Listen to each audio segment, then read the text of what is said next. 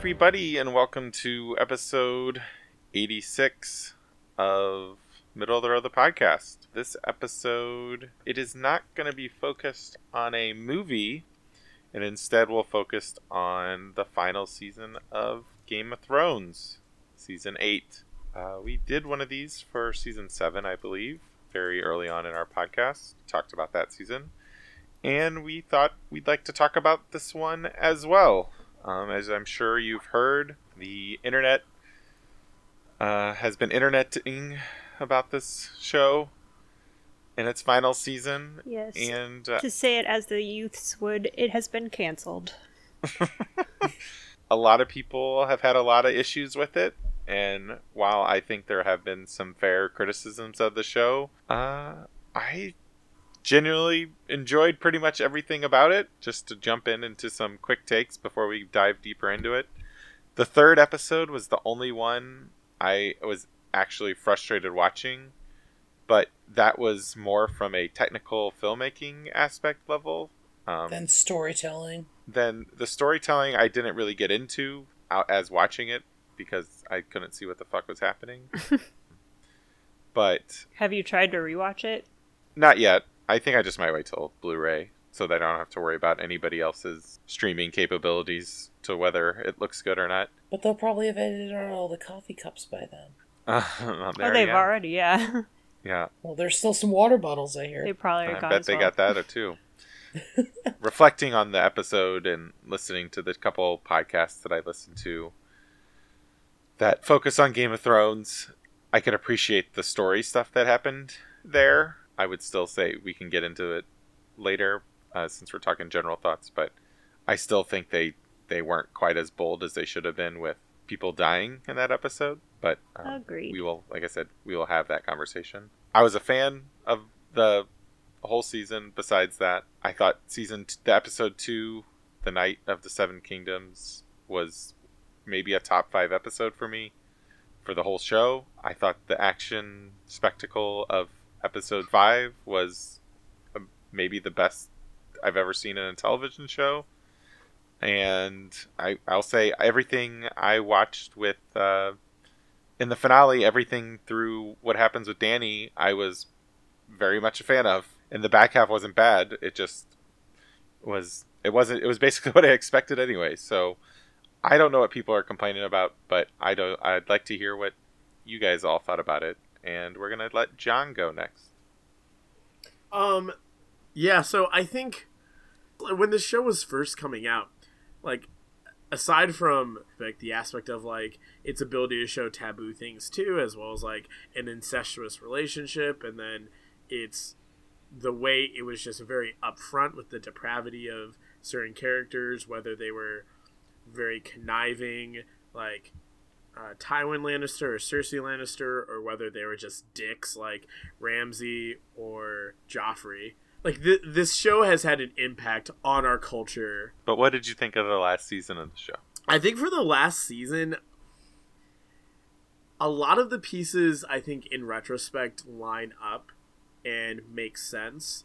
I understand the criticism that regardless of that, it may have felt rushed.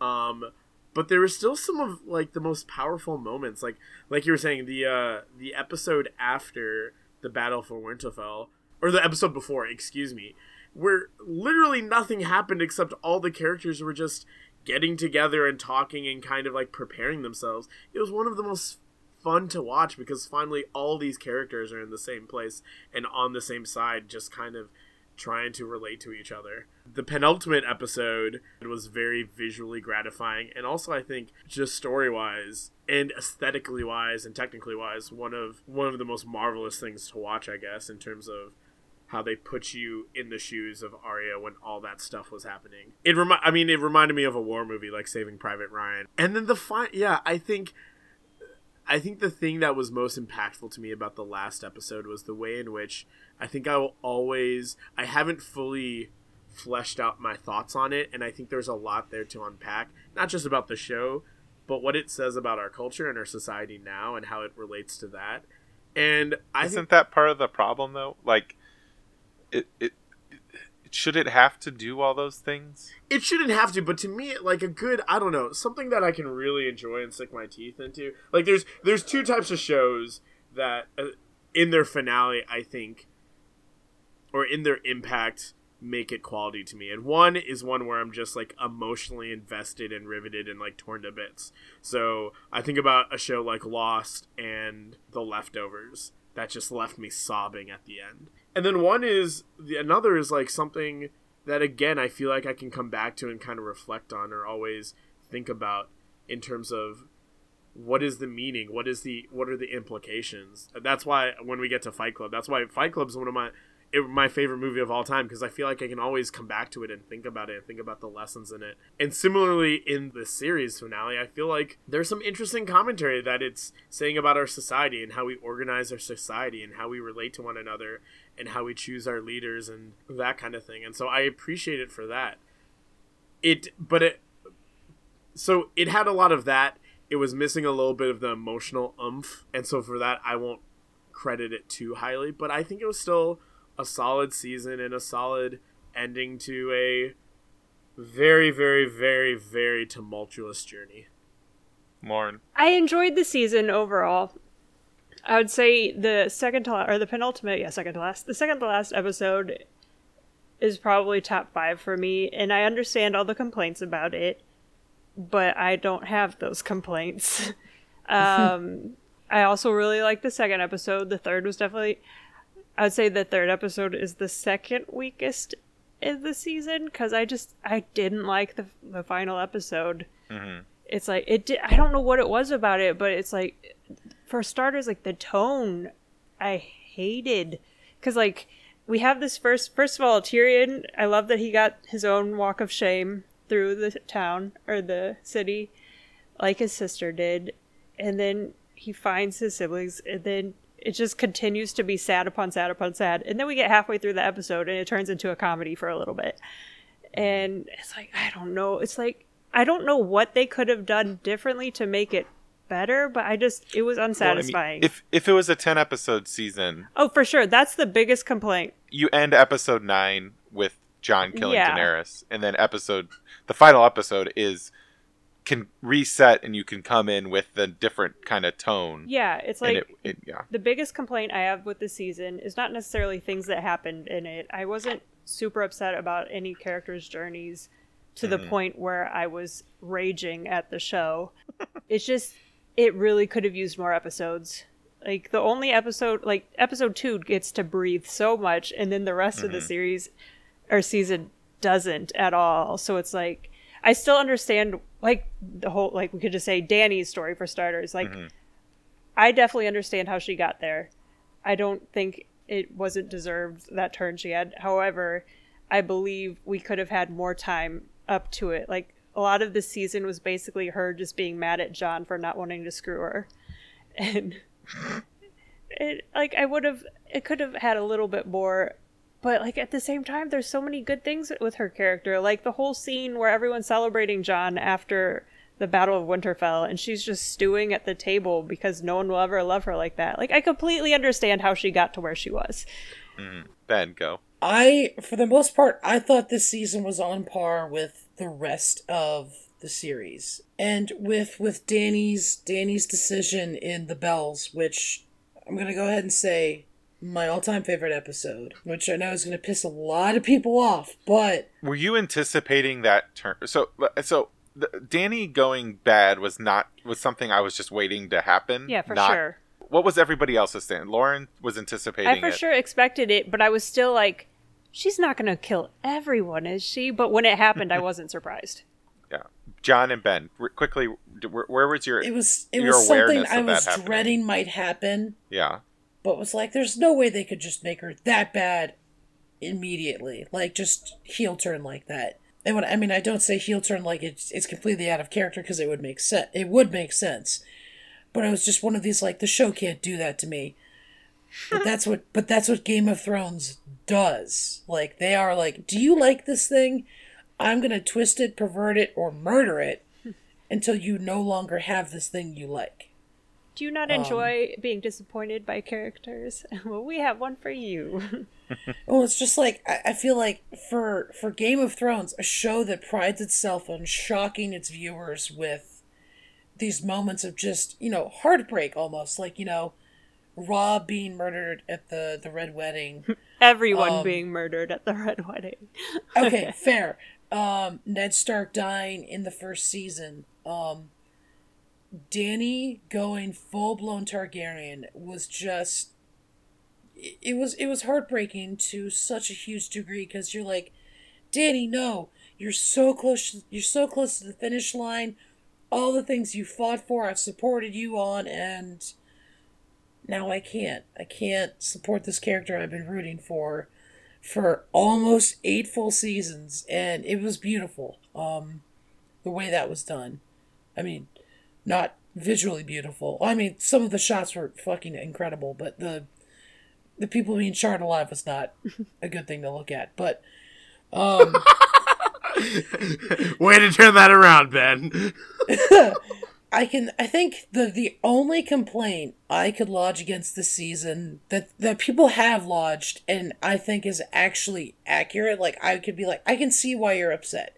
I can't see why you're upset this much. But I do think this season's pacing was definitely um, off. It was too fast. It it burned through too much too quickly. Yeah. Like Daenerys in the bells. It's like I don't man I don't mind the fast traveling. The people that get upset about that just swift kick to the worst. Like what is that? But like character wise, it was rushed for sure. I think, but I think the big thing is like people are saying Dany's decision came out of nowhere, and it's like it didn't feel no. earned. And it's like, have you all not been watching like, this in show? In season one, she burned someone alive. You know who doesn't do that? Good, sane people. she watched, yeah, she watched her brother get like smelted and had virtually no reaction to that. It's like, yeah, he's a shitty person, but if you're fine with watching like that happen to anyone, that's you've got some problems.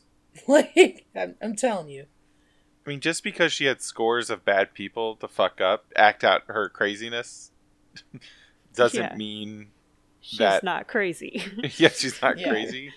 You know, the people's complaints that this was insensitive or you know, like was a generic portrait of a a, a quote unquote woman going crazy over something. I don't know. I just I don't understand. I mean, I can see where they got there, but I don't buy it. You know what's crazy? Naming your kid Daenerys. yeah, yeah. it, it's okay if sometimes some if a, a, a crazy woman trope is something that's existed for a long time and has felt cheap and lazy at times by people but just because that doesn't mean we it can never a woman can't act yeah, crazy like ever if we again. avoid every trope that's ever existed there will be no content and if they're executed well, it's like mm-hmm. yeah. I mean, the reason they're tropes is because they're effective tools. And, and like I think I really feel like this one was handled. I mean, a, a little rush, sure, but I mean, if you look at her path over this whole season, in the first episode, the North's like, "Fuck you, we don't like you." Mm-hmm. the second episode, she learns that Jon can take the throne from her yeah, it's like yeah. so her lover breaks up with her and then says, "Oh, also I'm I gonna mean, steal this." Let's go back to like, the I very beginning. Like, from the moment she was born, people of Westeros have tried to kill her. Yeah. It's like if you've been hearing that since the first time you've ever been able to mm-hmm. perceive words and un- take them in, yeah. it's like she's not going to have a good feeling about the people over here or over in the Westeros. Third episode, she loses Jorah. Mm-hmm. The the fourth episode, she loses a child and her best friend. Yeah, it did suck that she got fridged. yeah. But also, it was a great moment. I just wish she had grabbed Cersei and taken her over the edge with her. and then, I mean, just in that, just in this season, and, and we're not even talking about the stuff where she starts, she's not trusting Varys. She doesn't trust her, her visor, her visors keep fucking up. Jon's yeah, everyone like, is betraying getting cold her with her. from her point of view. Like so much happened to her this year to drive her to the decision that she made. And yes, she had never done this before, but that doesn't mean it wasn't inside her this whole time to potentially do something like that. Yeah. I, the, the argument that it just came out of nowhere, I just it was it feels like a bad faith argument. And then I mean, she I has heard- destroyed cities before. Like she Mhm. not necessarily the whole population like Yeah. she does here, but large chunks of population she has wiped out. And yes, they were slave owners, so they suck. But that doesn't mean everyone should get murdered. I've heard some people argue that, like, well, if Rhaegal would have been alive, and then he got killed by like the last stray scorpion as the bells were going off, Mhm. well, then it would make sense if she went crazy. And I'm like, no, that is like counterintuitive to the argument you're trying to make that it was a snap judgment decision and she wasn't thinking rationally It was like this was like this happened this happened to her like a week but i'm saying just the with the Rhaegal situation Mhm. oh yeah at least like a week or so seem a few days seems to have passed between Rhaegal dying and then when they assault on king's landing and all she's been doing for those three or four days has just been like in sorrow and upset and thinking about how the she's gonna of yeah, child. there's like, whole TV shows based around what parents will do to save their kids.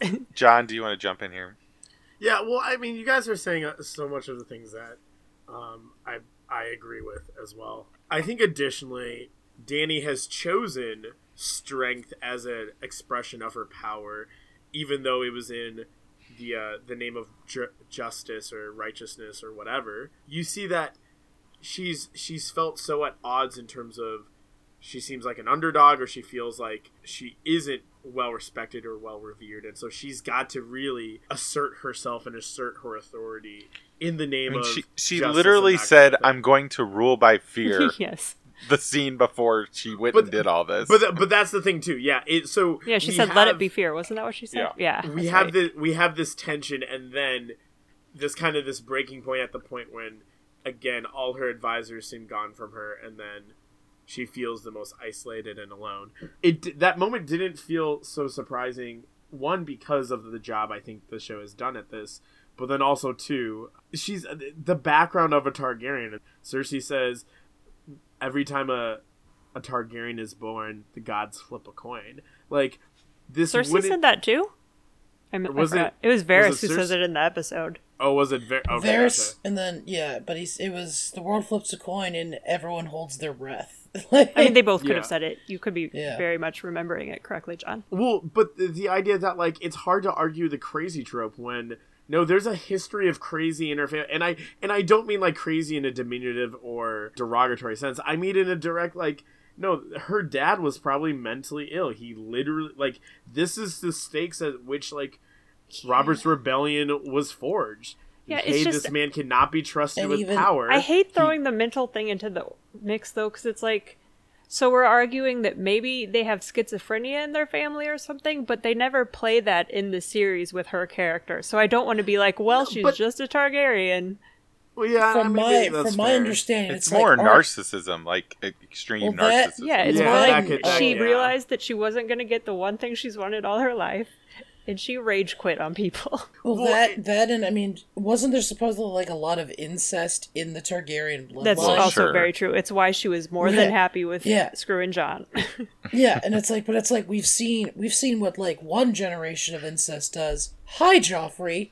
I can imagine what several do. Like Yeah. Jesus Well, and I think um the second reason why I feel like this was powerful is because, and I, I guess I picked up on this more on a second rewatch, but the entire time the tension in this in this show is there's really two underdog kind of characters that you're cheering for, and one of them has a more direct correlation to the plot in terms of like who do you want on the Iron Throne, and that's Dany for a majority of the series, and then. But then you also have this guy named Jon Snow, and he's hanging out in the background, and he's arguably fighting the more pertinent threat, which is like the threat to all existence, and that's what he cares about. And oh, this guy is so selfless, and oh, he doesn't really care about his status, even though he does really feel kind of the shame of that, and his half mom is maybe really hates him for it or whatever. Um, not even his fi- half mom. They're not related. Yeah. Oh, they're related, but not that close. Yeah. And this entire time you're like, man, this guy's just really good and very selfless and very like he's just the epitome of altruism almost in this show. And you rec you start to get the sense of like, yeah, Dany's got the name and everything, but maybe is Jon the the better choice. And I feel like the show actually presents this way earlier than just this last season. and it's it reminds me of this great quote from the Tree of Life, which I'm going to butcher because I forgot to uh, look it up ahead of time. But Jessica Chastain's character in that movie says, "In life, she's talking to her sons or whatever. She goes, "In life, you'll have the choice between the law of nature and the law of grace, and I hope you choose the law of grace, or I hope you choose the latter." And that's that's what I almost feel like this show ideologically was kind of asking of the audience, like, what do you think?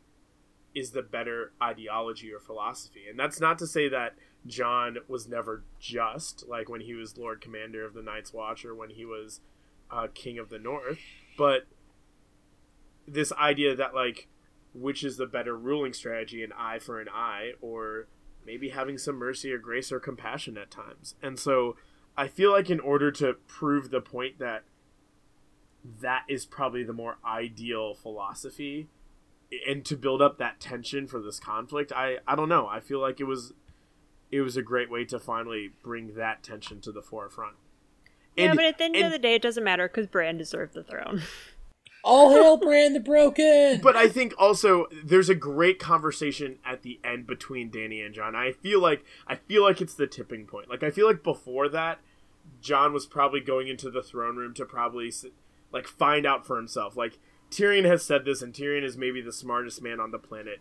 But I maybe Dany is not far from. Jon doesn't decide saving. to kill her until she says oh, for they sure. don't matter. They, exactly. That, that, that's yeah.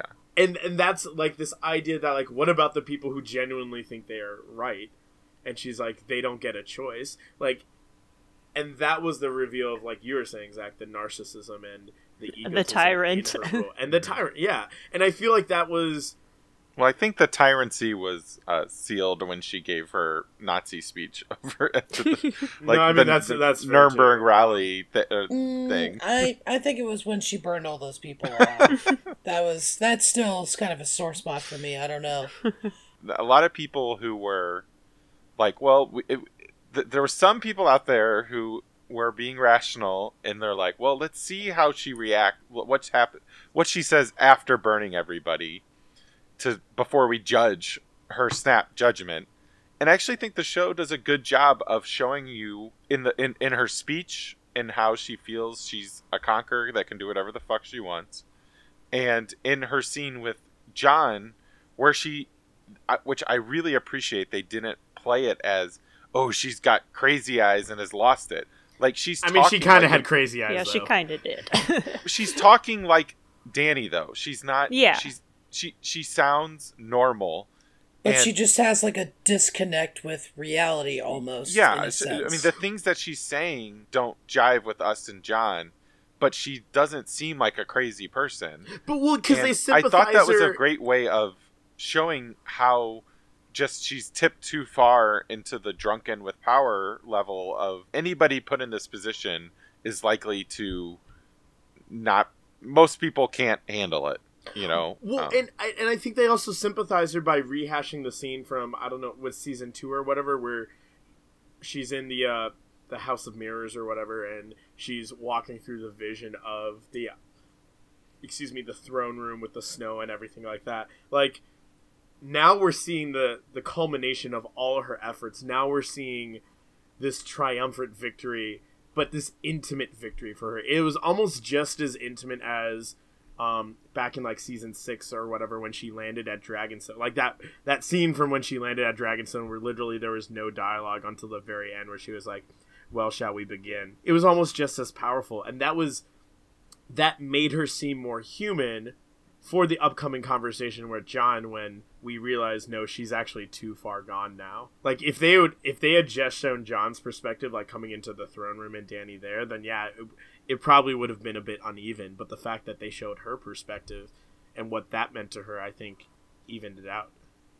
Still makes me laugh just talking about Jon walking in there. It's like he wasn't allowed to take his sword in to see Tyrion, but he was allowed to go in with all his weapons by himself yeah. to see the queen. I think we've exhausted Dany talk, unless anybody else has. I just want to say that I really wish in that scene Drogon had tried to melt in addition to the throne, which I love all the jokes about the dragon. It's like I didn't give him credit for how much he understands symbolism and stuff.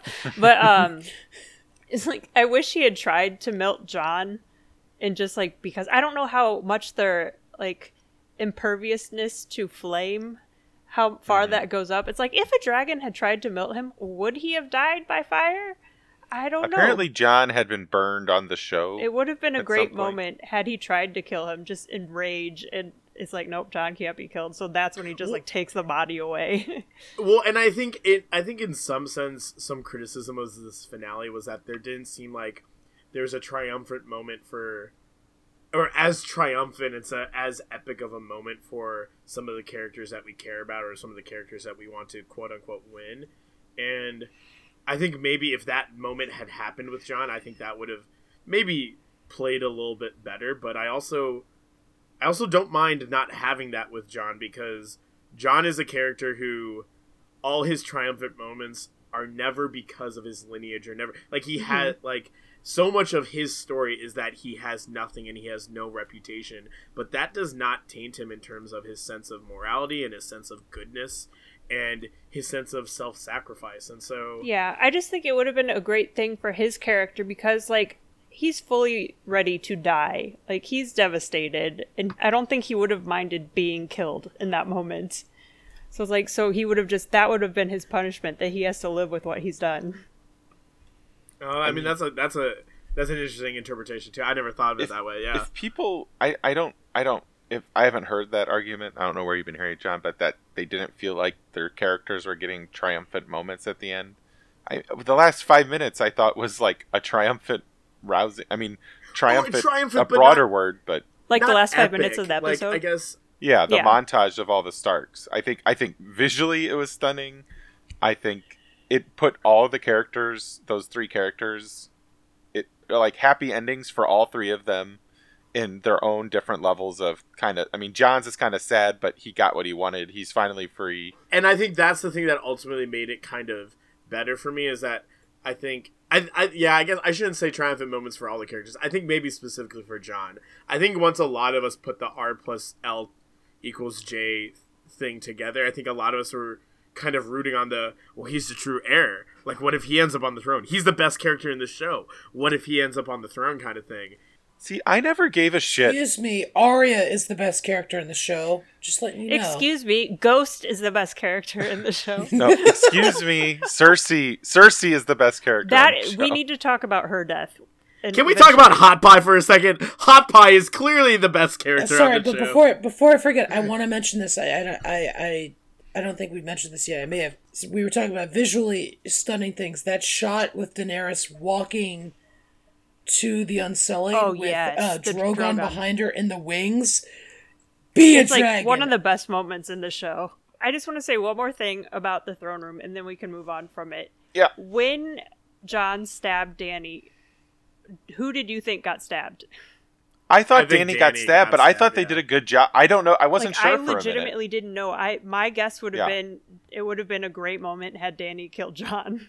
Yeah, but, but I, I think that's to the show's credit Dany, that I wasn't but... like sure for mm-hmm. like yeah yeah you know like I I legit was like uh oh who just did it yeah yeah and like they kept holding it where none of their reactions was like Tell me who got stabbed already. and it was yeah, like I I was pretty sure it was Dany, but it was it was like Zach said, it was like tough to mm-hmm.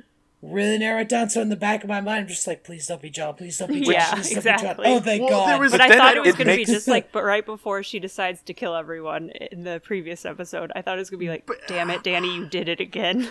I don't know. There was there was such there was a little bit of sadness and a little bit like when he said you are and will always be my queen mm-hmm. like there there was a little bit of foreshadowing in that moment where i'm just like that seems like a weird like i don't know but either that's going to be a really more like, romantic he would follow her anywhere and she killed him for it because she didn't believe yeah. him yeah um i so just to kind of go back real quick and say maybe i shouldn't say that Jon is necessarily the best. What I mean by best or maybe most deserving of the throne. I think what a lot of people was hoping for was like this sense of justice in terms of well, he is the rightful heir. Yeah, like he is he's the moral center maybe arguably of the show, so he should be on the throne. Yeah, like had this been a typical hero's journey story, he would have ended up on the throne. But I think that says a lot to actually the the faithfulness that the writers of the show gave to his character in the sense of like Jon has said for multiple seasons he does not want leadership, Mm-mm. and he only puts himself in leadership when he finds like this is the will of the people or whatever. yeah, people right? keep voting him in. and the last time, and the last time he really took the reins, it was like gung ho about it. He, he got, got, killed like, for it in an alley. Like, yeah, and just left to die by his closest friends. and I think so. Him returning to the north is actually one so much in line with his character of like, well, I care about the most vulnerable amongst all of us, and in my time who's the most vulnerable besides the wild? Like wildlings aren't even talked about as humans almost uh, in the realm of westeros and so him returning to them to be with them seems so much in line in terms of like well he cares about the vulnerable he cares about the marginalized that kind of thing that and they're the people that he fell in love with and they're the people that arguably he he lived to serve for a majority of the show and so for him to go back into that role, not necessarily as king beyond the wall or anything like that, but as a people that he can truly serve. That that just seemed completely in line with his character. And yeah, it's not maybe as gratifying for us who wanted Aegon Targaryen on the throne, I... but maybe that's what servant leadership is more about. Like it's not about a throne, it's not about a pedestal, it's about who you serve and what you do with it. And it was satisfying for a lot of us because we got to see Ghost again. oh god. Like I love how so much of this last episode felt like they were legitimately responding to the audience cuz there was that moment in like his scene with Tyrion where like Tyrion was listing all the reasons why Dany couldn't be queen and all this stuff. It's like it feels like they knew what the audience was going to say in response to these episodes and they're just yeah. like we understand it but yeah, it's almost happened. like you should wait till you watch the whole thing before you judge. yeah. well, and additionally, like Tyrion's Tyrion's monologue in the Dragon Pit seemed a little kind of like, oh, here's a here's DB and David kind of personified right now, talking directly to the audience. Yeah, that's what, that's what I was thinking. One other thing before I forget, I have to bring it up. Clegane Bowl. Yes. That I love Just I love that the Hound so... is the only person who really got like their happiest ending. and it was like super no, Bronn got his violent, happy ending. Like yeah, what? Bran. I'm still saying he's no, the Night King. Bronn, Bronn, Bronn, Bronn, not Who's Bran. Bronn? Bronn? Are you kidding me? Jaime, Jaime and Tyrion's best bud who tried to kill Bronn of the Blackwater. Oh, the dude with the crossbow. Yeah, the oh, dude God, the, the dude with the crossbow. I'm the sorry, the Lord of Highgarden, Lord. Name on the planet. Excuse me. One of the best moments of the finale is when I saw him as Master of Coin. It was just like, maybe he's matured and he's going to take it seriously. We no, it's that everyone else is dead. Oh my god, Bronn hasn't changed. I love you. Back to Clegane Bowl. I loved I loved how when when he first take when the you know the mountain removes his helmet for the first time and Sandor just looks at his brother and it's just kind of like, Yeah, you've always been a monster. This doesn't really phase me. Also, him taking Qyburn and just like shoving him down the stairs to his yes. death was fucking great. like and then Cersei and then has Cersei. that, well, if you'll excuse me kind of moment as she just scurries Just gonna be minding my own business over here, walking down these steps. With that whole fight, it's like, why didn't why didn't Qyburn make more of those things? Because they, can you imagine like having more of them? Like for an army that's fucking nuts. Yeah they kind of let certain things die like just going off of what you're saying. It's like why didn't that was another thing going back to the throne room for a second it was like what if arya's Jon? But i feel like he's probably taller than her but she like never gets to use her face thing again. I kept I waiting for it to happen. allows you to be different heights the magic of it. See, they, they should have like even I was reading yeah. an interview with Maisie Williams. Even she thought at some point, like she thought she was gonna be Jaime when she met with Cersei, because she kept wanting that was the only thing she wanted in the end, like to have a scene with Lena Headey as Cersei, and like it, it's just it's so disappointing. Not just the fan reaction, but just reading different interviews with different cast members. It's like they're struggling to say something nice about the final season. Like they had to come to terms with it before they could be like, I guess I'm okay with my character's ending. I don't know. I mean, I think the Lannisters and Jaime and Cersei's ending was felt right, but it was just a bummer that they basically ran out of things for like Cersei yeah, to do. Cersei didn't have the best season, season, unfortunately. But again, like I think that's part of that's in that's in nature with the show though. Like again, we expect these kind of we we want from our stories and our narratives triumphant moments of justice for the characters you we keep think are the speaking most for me. I don't need triumphant things to happen all the time for well, people. well for the most for like the most despicable and i think the fact that cersei died afraid and alone with her brother underneath like underneath the castle like She's been afraid her whole life, though. Exactly. Well, and that's what's been more like that was her at her most vulnerable, and that was mo- her at her most true. Like it would almost feel like too much if, okay, she escaped from the throne room or whatever, and then Dany found her, and then I'm not. she was I'm like, that. I, I like I said. I thought her ending was great and felt right. I I just. It was just a bummer that they literally had nothing left for her to do this season. Yeah, like there was people were joking about it. This series was just, or this season was just uh, her drinking wine in windows, and that was it.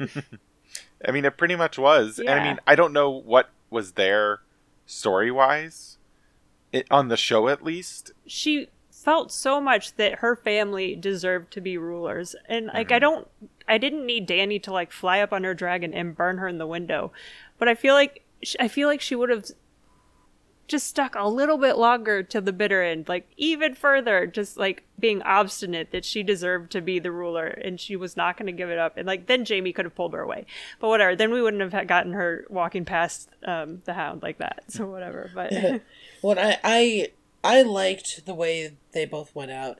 under one layer of bricks, it's like they probably could have survived that. I would also like I've loved a lot of characters in Game of Thrones, but I would also say the finale is what made me so like I that, the first time I ever cried was near the ending of the finale and it was I started feeling something when Tyrion found them. That was Yeah, that was- like, that so hard to watch. yeah, Then Drogon having his, you know, Mufasa moment with Daenerys was like that was another epic shot when he came out of like the snow or whatever. Oh yeah, that was. yeah, I had like I had like a tear, but the moment where I actually cried was Bran writing that he that Jaime died protecting his queen. I was just That was like, such oh my God. bullshit. I I love that. Like, I love that. I was one of the people who stuck around like why should we be upset that she found love? And yeah, she cried about it. Who hasn't cried about it before? But like it did bum me out that she didn't start the like turn the page and then write her name.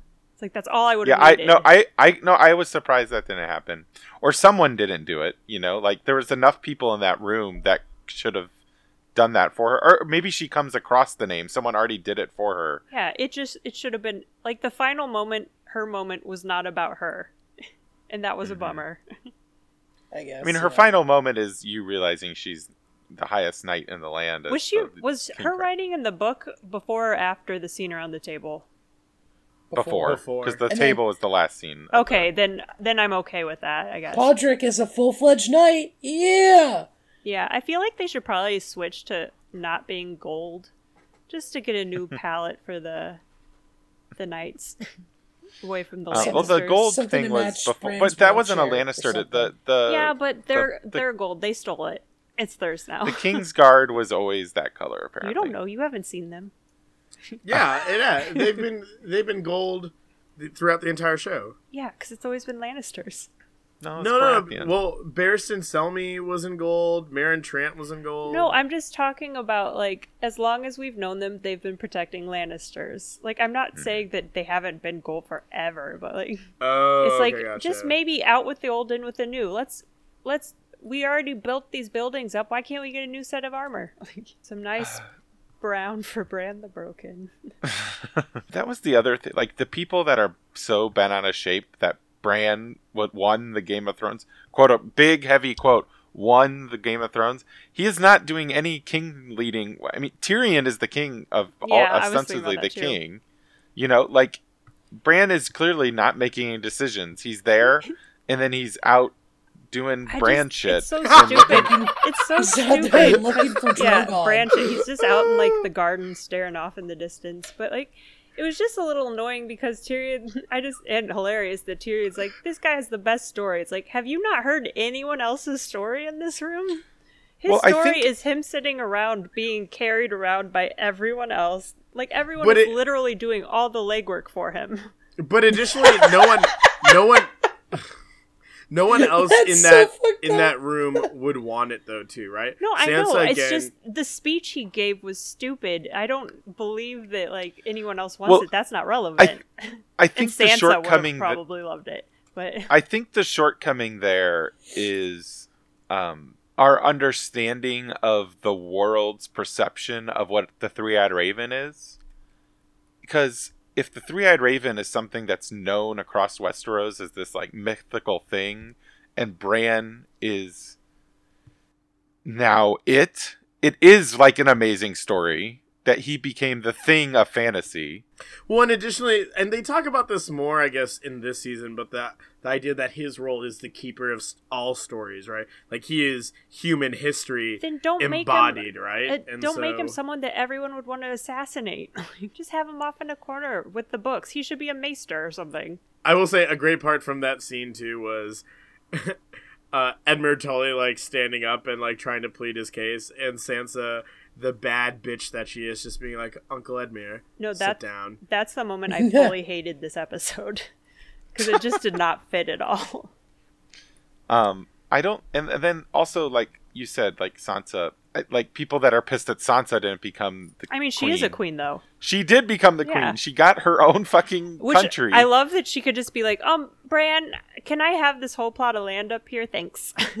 well, that was the other interesting thing is that, I is it has it been at clearly established that like the North is the only other part of Westeros that is like able to be its own entity. You know where all these other places are small and do need the help of. no, I um, just you know I thought I, i'm just saying i can see that's where some people kingdoms, complain So it's weird that she's like, now we're gonna have two kingdoms. I'm gonna Mhm. rule one of them. also speaking to that like that's where another great little dany foreshadowing and like that she was heading the wrong way is when sansa a- asked for that and she like recoiled and pulled her hand back.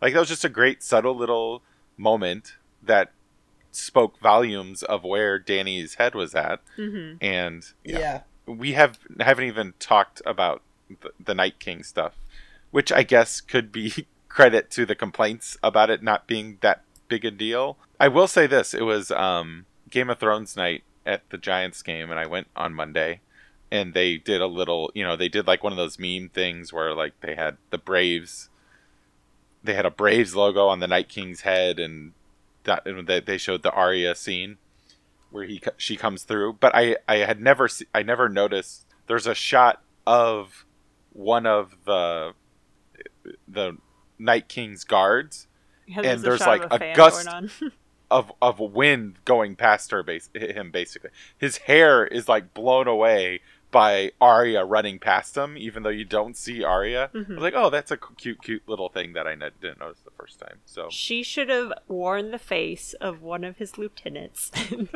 no. Doesn't she have to have the face first? Like she has to kill Yeah, them or something? kill them. she Yeah. could make it happen. She is Arya. She probably could. but now she's technically Frodo. Well, I also I love I love how people were so against Arya being the hero. They're like, well, Jon was yelling something that probably meant you know this big thing, and people are like, nope, he, he just he just screamed. yeah, they kept trying Arya- to take he was it trying to away from her. die oh. again like usual Ar- Arya figured it out. Like What? Arya. Speaking fixed the of him dying again, where Chill, did guys. Benjen go? he got eaten he did? Yeah I need to rewatch the series. they Uh, overtook at- him At the uh, at the far east, what was it called? What was Yeah, word? when they escaped on when they escaped on um Drogon after Viserion got Yeah. taken down. what what was that place called? The castle. It doesn't matter. It was the worst episode in Game of Thrones history. I like You that take episode. that back. You take that back. Zombie bears. The worst. I'm not sure which is the worst episode, but it has to be one of the ones that like stays on Dorne. It was the for finale. longest. no. I just love like Bran. We're talking about Jon being the one. It was like a week before or something. People were making jokes about Jon being the one constantly coming in like taking credit for things that he didn't have any part of. It's like Bran just did that to the whole series. He wasn't even in a season, guys.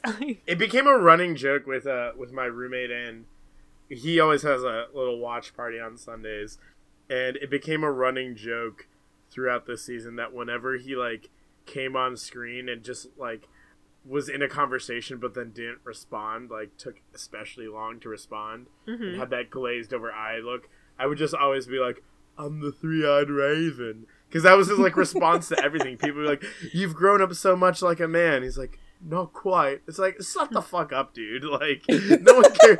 no one cares about your like mystic Well, there technicalities. is there is this one thing when Sansa mentioned it's like you could be Lord of Winterfell, and he said, "I'm the three-eyed raven. I, I can't can't, be Lord I'm of the- anything." yeah, But I'm then the- he's okay to be king later. You know I what would have been a great moment to make him king? he should have warged into the dragon as Dany was trying to murder everyone and stopped it. That would have been dope. But then we wouldn't That have my gotten that scene of her murdering everyone. Like Arya walking through the city as it fell down around her was epic. Yeah, amazing. I like I totally get your gripes with the uh with how it was sh- how the Battle of Winterfell was shot, uh, Zach. But I think the claustrophobia of that scene that Lauren's talking about was just so heightened. It was so Which scene? vivid. It was the where she's walking through uh King's The Landing. zombies? No, Oh, King's King's Landing. Like, and I think, and they talk about how, um, a lot of times, uh, they've wanted Arya to be like the perspective of like the lay people in terms of like in this big quote unquote Game of Thrones, like how are the little people affected or how are the normal everyday people affected, and she's like Despite the face of fact them. that she's like a super powered like assassin. Yeah, and and that's a theme that they've had back through everything, back to when her dad was getting murdered. yeah, it's back crazy. The last time she was in that city was when her dad got beheaded. yeah. Oh yeah. and then she lost her kind of second dad in, with the Hound. yeah, and then she lost her horse. Where did the horse go, guys? It's Just probably needed okay it for a short ride down the out the gates. Drogon probably ate it. I think Probably. Clegane and Arya's scene was great. Their goodbye was Yeah. excellent. Yeah, that was the only thing she Maisie Williams said that kind of turned her around on it was that that scene with uh, the Hound talking her out of it and like telling her to live a better life than him. Like the Hound, he's one of those characters that like he was a nothing character at the beginning. Yeah, he was worth something, but it's like I didn't care one way or the other about him. And then at the end, it's like I love that character. Well, that's what I was talking to some people who have never seen the show at work, and they were like, "Is it worth watching?" And I'm like, "Yeah." I'm like, "It's the, the what they're able to do with characters over the course of this series is, yeah, they has been turned great." They turned me around on Sansa. I hated her in the beginning. Sansa were. I didn't like I didn't like Jon for, for and I don't about think I don't Jaime. think I Think cared about about Jon. In my defense, I grow on a bunch of people. um, I I no, I always like I always like the Lannisters. I you just feel more sympathetic for him as it goes on. Even along. J- oh, Jaime was a shitbag. He's a rapist. beginning. yeah, but he was entertaining. and he pushes a child out of a window. It just that child was super lucky and got to be king after Yeah. that. So what we're saying is, it was Jaime's fault that Bran became king. But but holy shit, it was. I was like, if you watch the show as an amazing character study of like twelve to fifteen different people, it's great. And I think the eighth season is great as that. And when it has spectacle, it can be phenomenal.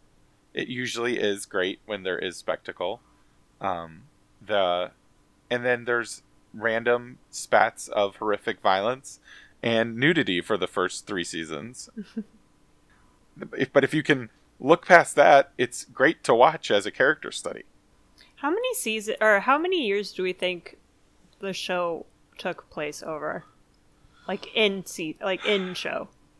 Um, no, they they did set this up because they made sure to imply the night Maisie Williams got naked, they Mhm. were they made sure everyone knew she was 18. Yeah. Yes. Okay, because it was just I was just thinking back off the top of my head. It's like when I think in the beginning of the books, um, Daenerys was like twelve or something. So it's like, can you just imagine a twelve-year-old riding Yeah. around on a dragon? Uh, they aged everyone up for the show yeah, for sure. Well, I mean, yeah, they aged her up so she could be naked in the first episode. And and yeah, How to a Train Your good Dragon. chunk of the others like yeah yeah that was what yeah They say they say six to seven years, I guess, because Arya was supposed to be like twelve in the first season, and she's supposed to be eighteen in this last season, I guess. Yeah, I didn't know how to feel about that. It's like because I know she's older now and everything, but still, it's like mm-hmm. I've I've known you as a child. I don't need to see the side boob. I mean, I really feel like it was Maisie Williams. Like, all right, guys, I gotta go out with people thinking of me not as a small girl anymore. Can we please do something to help me out here? But apparently, she didn't. She was shocked when she found out she had a sex scene. Yeah, apparently, apparently so. like uh, what what um Sansa's actress uh like texted her like you gotta skip to this page like. Yeah, I kept hearing stories about that. Like Emilia Clarke, mm-hmm. she and Kit Harington were on a plane ride together. I think to get over to wherever they were shooting, oh, and he had he this. hadn't read the scenes yet. Like, and so she wanted to talk to him about the finale and everything, and he was waiting to read everything till the table read. So she was just like fuming in her seat, wanting to talk to him, and she couldn't. yeah, it seems like she might be the most pissed at Daenerys' turn of of the. Seriously, everything I've read from different people, from Varys to Missandei's character to mm-hmm it's like everyone seems super disappointed with the season. It's that's a bummer. Well, I think they're disappointed that they like the the the, the fast forwarding nature of it. I think they yeah. wish they got a few more scenes to to make some For of sure. these but which I can totally understand. At the same time, if you step back, it all kind of makes sense in the yeah. end. So, and I, I, think some people also like I always talk about when I would review something, a movie or something like that, and it's mostly applied to movie because, I mean, filmmaking has only excelled on television until fairly recently, where it feels like actual beautiful film work is going on. Th- that's what this show always had for me. So even are if you saying Friends is not, if if that's what the show always had for me, go like you could actually take fifty percent of the experience is the actual filmmaking. Even if the story and acting was absolutely shit, I could get something out of it if it was a beautifully made thing. So I think that's also part of the reason why these these these last two seasons maybe haven't rubbed me as the wrong way as a lot of other people who might just be in it for the story. I, I I'm still kind of just shocked at how many people were so invested with who ended up on the throne at the end. Like I, I haven't cared about that the whole fucking time. Yeah. Like as like I'm invested. I was invested in the story, and I thought the majority of it worked. Yeah. Like, mm-hmm. No, I I'm invested in the story, but I'm just saying, pe- some people don't get anything out of the filmmaking. Like they don't give a shit about, especially if they're watching on their fucking phone. Like it doesn't it doesn't fucking matter that about the beautiful cinematography to a lot of like if people. you're watching the Battle of Winterfell. Yeah, not watching it. Can we also talk about like sort of what do we think the cultural or the do you think through the ending specifically the series finale they were also trying to spur on conversation about democracy maybe democracy well not just democracy but well, well no there democracy. was the idea that and they laughed I think, at it I think so. the I think the show clearly laid out how it felt about that idea like it's it was such a weird scene because like why was Grey Worm okay with them picking a ruler it's like I guess he just wanted to bounce so much that he didn't care. But it was just such a weird scene of all these white people getting together and taking something back from the black man. Grey Worm does knows nothing else but to follow orders. You know, like. And he just wanted to get to Naath or whatever it was called. Yeah, yeah. yeah. well, and additionally, I think the the conversation of the or the conversation between Jon and Dany in the throne room kind of was a commentary also or you could almost interpret it of the commentary as we've got this society currently at least in america that's so polarized to the point where both sides see each other as the ap- absolute i don't see any opposite. of that in this show Get... well I, I well in the idea that daenerys that is trump confirmed no no no in the idea that daenerys represents this idea that uh, there's no flexibility or there's no sense of seeing outside of your perspective of your own values of right and wrong in terms of well what uh, about I think that I think that's does? a re- that's a reach. I don't well, think that's a reach. Because I mean, Jon Jon calls it out. What what about the others who think they are right or wrong? He's asking her to step outside of her shoes. But this isn't a conversation between Joe Schmoes on the street that thinks Daenerys should be the most powerful, be in charge. It's the person that's in charge. Obviously, they're going to think that they're the only person that's right. that's a little different than saying two people are on polar opposites of the political spectrum. Well, well in terms of political, sorry, polar opposites, in terms of being able to see, uh, being able to have a flexibility of viewpoint of know that not just that they think my polar opposite, but they've got no good justification for what they think. And I think then to follow that up with Tyrion's comment about well what's you what unites us as a people and its stories. I think that was an interesting thing to think about okay in terms of like going forward in our political climate in a in a nature that's or in a landscape that is so divisive and so divided where it seems like you've got you got the never Trumpers and the Trumpers, and like, I mean, for better or for worse, like one of the former political like presidential candidates like summed it up by calling a whole swath of them deplorable. Like that has that has tainted the nature of our political spectrum. And so now we're we're longing for unity and we're longing for okay, what can bring us together? And I haven't really like I haven't really when Tyrion says stories, I was like, interesting. So how does that apply to where we see our narrative as a country and how how maybe on both sides of the aisle or both sides of those who support our president and those who don't, we're both maybe trying to advance like the American story and the story of our country. And I don't know, I think it that all just seemed very unique. I just like watching people get stabbed. No, that's fair. And the dragons. Okay, cool. Awesome. I think the the creators of this show fell more in that camp than trying to create some thesis based around the political divide in our and I think that but I think that's part of the problem is people have been trying to have been trying to plant their these kind of ideas and thoughts about the wokeness of the world. Yeah, but you can't assume they weren't thinking the same things as they made the show. Like that might not have been the purpose of scenes, but they might have drawn comparisons. That's no, that's what I'm saying. Like people the viewers are taking the world that they're living in and applying it to they think that's where the show is going and then getting mad at the show for not withhold holding to these standards that they thought the show was setting. I, I, I don't I don't know if that, that that's what they're going for. They're trying to I think the show especially has just been trying to tell in, in what they think is an entertaining story with twists and turns and I don't know. and dragons. And, and, that's what I that's what I got out of it.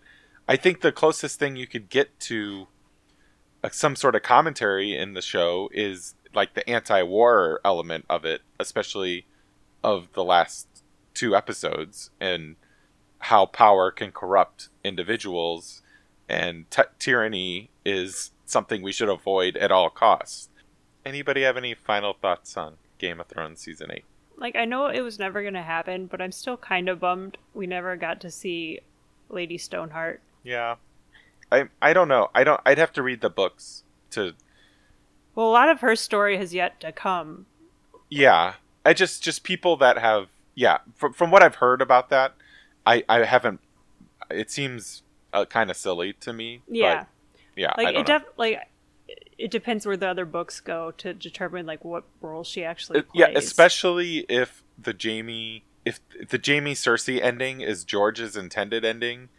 I don't understand what the payoff of Lady yeah. Stoneheart's going to be if her role seems to be leading up to eliminating the Lannisters. So Yeah, and I guess like just now that I briefly mentioned the books, I think that's another thing that at the end of the day, no matter what problems I had with this series, in the back of my mind, I was like, well, unless he dies, we're always going to get the books. So mm-hmm. if something didn't work in this, there will be another version, and I can pick and choose what things yeah. work for me and form the story I want in my mind if need be. And that that's also like the worst thing that could have happened to the showrunners of the show. Yeah. Is is everybody who's invested in the books has just basically been like, well, George is, would obviously do these things better. Yeah, that's so but there's nothing for them to pull, hold it up against. Like, like I was joking. It's like, what if point for point, word for word, the books he puts out is this? It's like, yeah. how angry would people be? It'd be hilarious. um, we'll see. Oh, maybe we'll see. Well, now he yeah. knows how people reacted to stuff, so who yeah. knows? I mean, it actually might be brilliant on his part to let them kind of float it out there and mm-hmm. see how this goes over, and then he can change things after the fact. It also makes me. I think George R. R. Martin. I think I read somewhere that he wanted the show like he was hoping for something maybe like ten seasons long or something. It's like he just kept wanting to stretch out more and more time for him to write those books. I just also want to say, just the only thing I would have liked more than Lady Stoneheart would be more Nymeria, but I guess we kind of had a final. Scene. Yeah, I was kind of bummed they didn't show up in a big battle or something. Yeah, but, but at the they would have just day, got roasted by Drogon. She was doing her own thing now, but still, I yeah. wanted her to come back. Also, quick shout out to Leanna Lyanna Mormont going out like a total boss. yeah, we can talk. We've talked about our final, um, like our favorite episodes or what ones didn't work, but just bringing up that death, it's like just so many lists I've seen lately. What is your final death? I'd say Lady Mormont or little little Lady Mormont or whatever it was. That was a really great death. and she was one of the only people I've read that was completely satisfied with her character's ending. yeah, she was like, I either wanted to end up on the throne, which probably isn't happening. Yeah. Or I wanted to die. Die epically. I, I think Varys's death scene was pretty effective and beautifully yeah. shot. Yeah. I'd put I'd put Mormont's up there. It's either that or I mean, I guess it has to be the Clegane brothers. Like they both went out on their own terms. Mm-hmm. Like Probably of for this season, that might be my favorite death. Martell, Prince Martell. I think his was pretty epic because my... of the the bait and switch in terms yeah. of what ended up happening. But then I also did like the Lannisters' death just because I know people were ragging on what seemed to be like a Jaime coming full circle and going back to Cersei, but I actually think he he's come so far as you guys were saying before where he was a dick at the beginning of the mm-hmm. series and now he took whatever like good was left in him and he went back to save his sister and in that very moment when he like when cersei was at her most vulnerable and most like scared and fearful like he did whatever he could to like distract her and kind of put her in a calmer place of mind mm-hmm. and yeah it's not again it's not gratifying for us but it is him probably at his most selfless to go back to a character and to sacrifice his life for a character that will never be able to repay him for it. Like I kind of loved like I like that they went out together, but at the same time looking back it's like I wish he had like died in that fight with whatever Greyjoy er- Yeah, they still got to kill him. Like I wish he had I wish he had died like in those rocks and just no one knew it happened. like he'd just be dead there and forgotten. Like that felt like a oh. Game of Thrones ending. I like I, I enjoyed your Euron Greyjoy.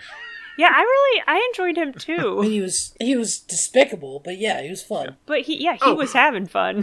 like the- Theon had Theon had the had a great ending too. I think too. A, another yeah. another great like not full circle, but like 180 of his character in a way to redeem the character too. Like again, Zach, you were talking about like the growth that this show shows of all its characters. Another exemplar of that. Yeah, he had a good yes. one. He was kind of redeemed, but I still think a lot of the quieter ones, just like what you were saying with the the Lannister death, it just reminded me of a lot of the quieter deaths that were my favorites. Like I love Tommen walking out the window, just because mm-hmm. it was so ridiculous, and I love uh, Lady Olenna or whatever her name was. Mm-hmm. Just, Ooh, yeah, oh, just being like, yeah, I killed your son. Now I'm gonna drink this poison. make yeah. sure she, make sure your sister knows. Yeah, like she was such a badass character. Yeah.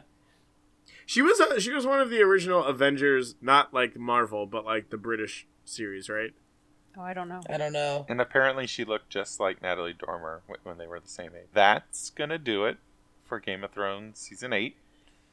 I'm glad I found some sane people to talk to about it last time, and I'm happy that I'm. I, I'm looking forward to the day well the, for the next two years where we don't have to talk about game of thrones again on the internet because i think people just need to step back and think about things instead of being all here the momenty yeah um, so the next podcast on this feed will probably be brightburn if you want to get ready for the next episode. Until then i'm zach goldenberg you can find me at zach goldenberg wherever you can find that and uh, you can find us at middleofrow.com and you can rate and review this podcast it apparently does things. I'm Ben Grigsby. You can find me on Twitter and Facebook at or Twitter and Letterboxd at the Grigsby Bear, and you can find all of us on Facebook at Middle of the Row. I'm Jonathan Rahul. You can follow me on Twitter at another Rahul J. And you can also follow us on Twitter at middle of row hashtag no the. And I'm Lauren Heimbaugh. You can find me on Twitter at Beware of Trees, and you can find us on Tumblr at middleofrow.tumblr.com. Thanks for listening. Go watch Brightburn. And remember, the best seats are in the middle of the row.